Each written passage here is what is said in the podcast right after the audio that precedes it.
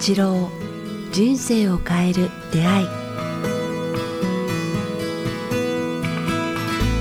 こんにちは早川洋平です。北川八郎人生を変える出会い、えこの番組は YouTube と Podcast 各プラットフォームよりお届けしています。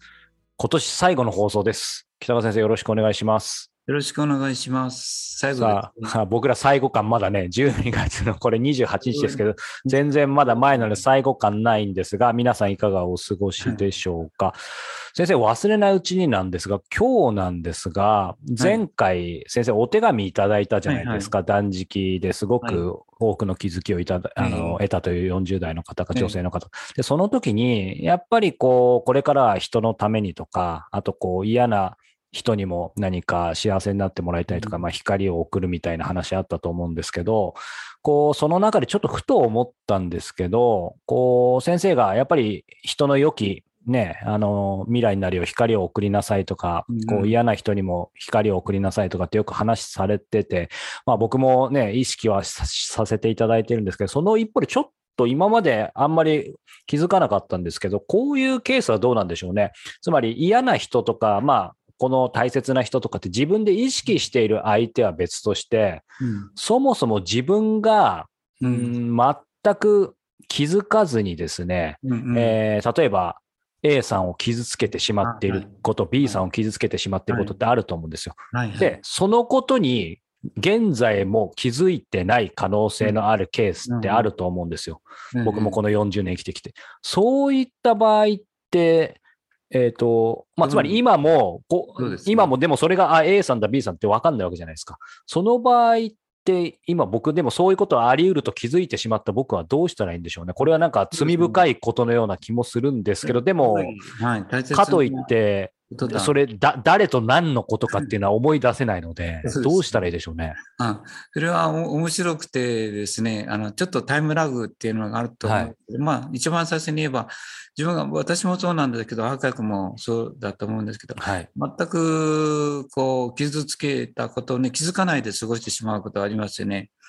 で、同時にこう、あの、振り返ってみれば、自分が傷つけられたことをもうその人に言わないと言いますかね。うん。そして悲しみを持って、もうその人と会うことがないとかいうような、うんもうこの人とはもう会うのをやめようとか、あー近づくまいっていう思いで下がってしまうことがありますよね。はい。だからまあそれはそれを置いといて、私が言えることは、えー、と傷つけたことは必ずやがてあの何かの形でこう巡り回ってくるということですね。例えば、なんで私は何もしてないのになんで理不尽に私にこんな嫌なことが起きるんだろう？うん。ということはあると思うんですね。次々に起きたとき。はい。その時は自分がどう思うか、どんな考え方がいいかと言ったら、きっとなんか今までで気づかずにやった悪いことが全部今、あなんか神様が自分に、あなんか、あのーそれをこう、ね、今までの罪あのやりに見過ごしてきたあお返しだなって感じることがあると思うんですね。でそんなふうにあのどんなこともうん必ず投げたものは自分が気づかず、気づかないでも返ってくるんですよ。いつもおっしゃってる投げたや帰ってくるんですよね。で、それはね、あの、全然今言ったように、こう、なんで私がとか、なんでこんなことが起きるんだろうとか、うん私は何もしてないのになんで理不尽な思いにさせられるんだという形で、その悲しみと嫌なことを味わってしまうんですよね。はい。うん、だから、そのことはこう必ず周り巡ってちょっと時間を置いてやってきて、お前はこう人を傷つけたんだ。だから愛情運が悪かったんだとか、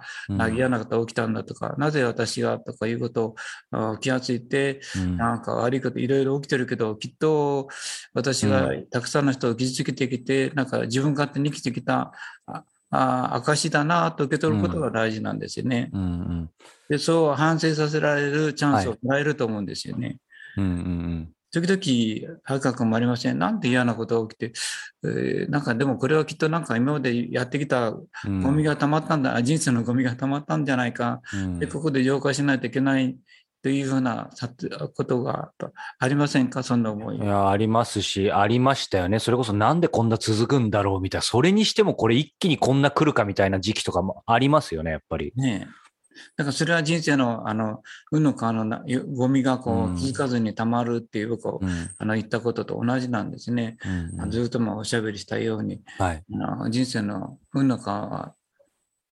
こうゆっくり流れてるんじゃなくて、結構真四角にこう 直角に曲がってるって言いますかね。はい。だから知らず知らずのうちに流したゴミも汚れもそこで溜まってしまうんですよね。うんうんで、それが溜まってある時ドーンとくると言いますか。うんそれと同じように、それをあの別な言葉で言えば、自分が流した人生の罪っていうかね、はいゴミって言いますか、それがこう気づかずに必ずそのことを神は教えようとして、うん嫌なことや辛いことやうまくいかないという形でこう教えて、あの帰ってくるということですよね。うんだからそれは素直に受け取っていいんじゃないですかね。あ、これはうん自分の人生のゴミなんだ。あ自分が今までうん自分勝手に生きてきた証なんだ。あうんで、これはこう、そうですね。読めないといけないなって思って思いを変えたり、ちょっと優しく生きるうん。ようにしないと、病気という形や、うん。なんか実際の金銭問題のトラブルや、うん。人から嫌われることや、ちょっとしたことが大げさにあのなんかなったりとかいうことが、いう形で、あの、私たちに神を知らせようとしていると思います。いやー、なんか、本当先生おっしゃったように、やっぱりなんかこの世の真理というかね、法則というか、ありますよね。うん。今の話伺ってると。だから必ずなんか人生のゴミっていうのは知らず知らず人に傷つけたことはあそのまま終わるのではなくてうん必ず何らかの形で、えー知らせてくるということですよね。ちょっと嫌な嫌な事件とか思いがけないで逆にいいこともそうだと思うんですね。いいことをしてて気がつかずにやってたらなんでこんないいことが起きるんだとああ、そっか。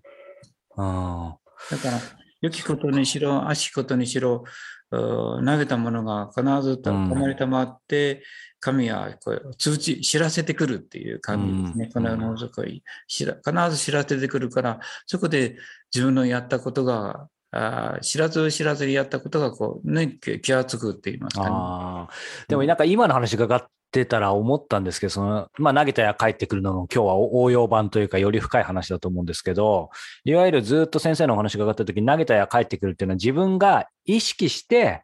えー記憶にあってやった良い行いも悪い行いも返ってくるっていうのがまずそういうふうに思ってたんですけど、まあそそういう一面もちろんあると思うんですけど、どちらかというと気づかずにとか無意識でやってる良い行い悪い行いほどそのい嫌の返ってき方は結構いろいろありそうですね。どうなんでしょうね。そうそう。でそれがあの人生のゴミであったり、人生の光であったりという形で、必ず向こうから知らせてくるっていうかね、うん。成績を突きつけられるみたいなうん。あー感じですね。うん。だから、それを見て自分はこう反省するといいのと、もう一つは、はい。だからこう、親として、まあ、人生を過ごした、過ごしてきたものから言えば、うん。とにかく何も考えずに良きことをしろっていうかね、人人に、この、この間のことのあの方のように、人の幸せを祈ってあげなさい。我がことのようにいつも喜んであげなさい。そして三つ目は感謝の心で生きていけなさいということをやり続けなさいって、こう、うん、言えるし、言えますね、やっぱね。うんだから良きことを祈り、幸せを祈ることや思いや、あーそれを、あーなんか、やればいいよって言いたいんですけどね。いや、でもなんか先週の本当なんか前編後編みたいになりますけど、逆に言うと先生がおっしゃってること、そして世の中でも言われてることって、やっぱり低く、低く感謝しな、低くなって感謝しなさいだったり、例えばいつもニコニコね、あの、して、まあどんなことが起きてもみたいなことだったり、こう人の話に耳を傾けなさいって、結構シンプルですけど、それを先週の話じゃないですけど、なんか忘れちゃうとか、なんか形だけになっちゃわないように、まあこういう先生のお話を訓と受けながら聞くこともそうですし、やっぱりつくづくその食事もそうですし、やっぱり先週の断食？そういうものを繰り返さないと忘れちゃいますね。まあ、あの、ううるさい説教と、ななんか善意を持って説教してるみたいな捉え方をしないで ほしいんですよ。なんか説教ばっかりしてるような感じがする。いやいや。そうではなくて、あこの世の法則なんだっていうかね、うん法則が分かれば、それにのっといて生きていけば、あこの世はこう楽しいこともたくさんあるし、うんえーそれを味わう方がこういいではないかっていう私の提案なんですね。うん嫌なことよりも、なんか嫌なことももちろん我々味わいますけれども、うん嫌なことよりもやっぱ、あね、美味しいこと、美しいもの、感激するもの、たくさんこの人生味わった方がいいのではないか。だから、そういう生き方をしてごらんってこう言っているのであって、決して説教ではないんですね。こうしろとか、ダメだよとか言ってないんですね。うんだから、あの、どうか説教とかうるさい親父とか言う 捉えないでほしいなと思うんですね。いや、本当に。私自身も失敗してるからね。うん、その、その経験も踏まえてのお話なわけですよね。うん、いやでも本当にね、年内最後の放送にふさわしいお話だったと思うんですけど、まあ、でもなんか先生にも教えていただいて、少し、もちろん日の日々改めなきゃいけないんですけど、その気づかずに人を傷つけてしまって、そのことに気づかなかったらみたいな感じで、一瞬堂々巡りに入りかけたんですけど、そうするとまあ、あの、日々、あの、きちんと生きつつも、まあそういうことは今後もあり得るでしょうから、まああんまりそこを思い悩みすぎずに、何かまた、そういう、何か帰ってきた時に、やっぱり反省するっていう、そのスタンスも持っとくのは違いますね、今後ね。いや、いいこともちゃんと向こうがくれるからですね。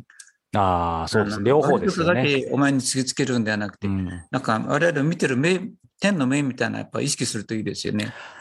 そうですね。もう先生に天の目を意識せよって今年のどこかで言っていただいてから毎日朝紙に書いてますね。なんか、それあると行動律するだけじゃなくて、なんか迷った時とか。問い問いかけてもいいですよね。これがどうなんですかって言ったら、うん、ああの、書いてくるもんね。そうなんですよね。もう、うん、もう結構一目瞭然で自分では絶対判断できないなと人間視野になってたところが、天の目になると変わりますよね。そう、天の目っていうのが必ずあるので、見守ってるものっていうかね、うん、天の目っていうのが必ずあるから、それを意識すると、私もそれに気づいたらやっぱり人生変わりますよね。うんうんうん、だから皆さんも天の目があることを、まあ、今日の話は天の目につながることなんですけども、うん。そうですね。それと良きことも悪しきことも私が、私たちが見過ごしたことを全部教えてくれるって言いますかね。うん、ほら、これがお前の成績法なんだっていう形で、うん、辛いことやいいことっていう形で、こう、してくれる。だからこの人生、まあ、楽しもうっていうか、うん。はい。ありがとうございます。二度とない。本当ですね。ね、今年ももうないですし、また来年ということになりますけども。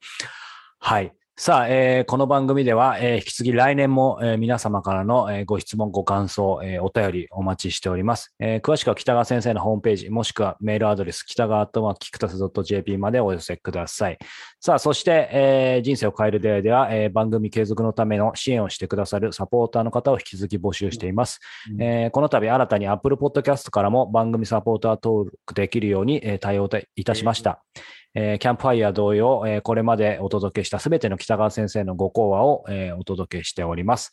えー、サポーターの皆様には、えー、今お話したように毎月北川先生の特別の講話をお届けしています。えー、直近ではですね、えー、11月は、えー、今世中のトラブルはあの世に持っていかない。そしてこの12月、えー、ちょうどお届けする頃ですかね、えー、先生がですね、えー、まあ、あの、すごく影響を受けたというか、えー、先生のお話に通じるね、金持ちより時持ちというキーワードがありますけど、ダイウィズゼロという、えー、ベストセラーの本を取り上げていただいています。えー、こちら、えー、サポーター制度についても、えー、詳しくは概要欄をご覧いただけたらと思います。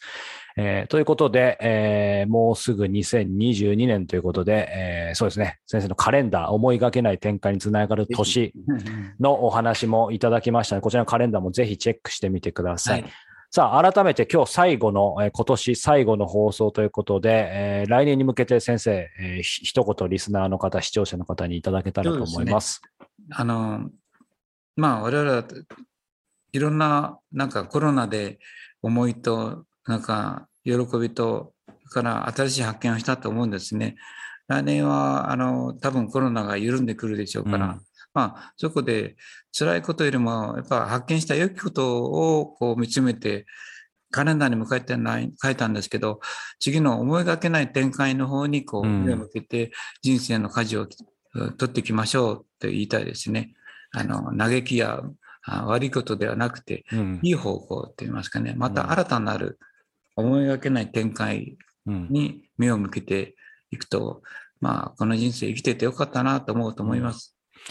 いや楽しみですね、2022年。どんなね、えー、良い年になるか、えー、楽しみにしたいと思います。ということで、えー、改めて今年1年間皆さん番組をご視聴いただいてありがとうございました。えー、来年も引き続き北川先生のお話をお届けしていきたいと思いますので、えー、よろしくお願いいたします。えー、年末ですね、えー、引き続き皆様にとって引き続き、えー、良い年末、そして良い新年となりますように、えー、番組を今日閉じさせていただきます。新年をお迎えください。はい、北川先生もありがとうございました。ありがとうございました。また来年会いましょう。良いお年を。良いお年を。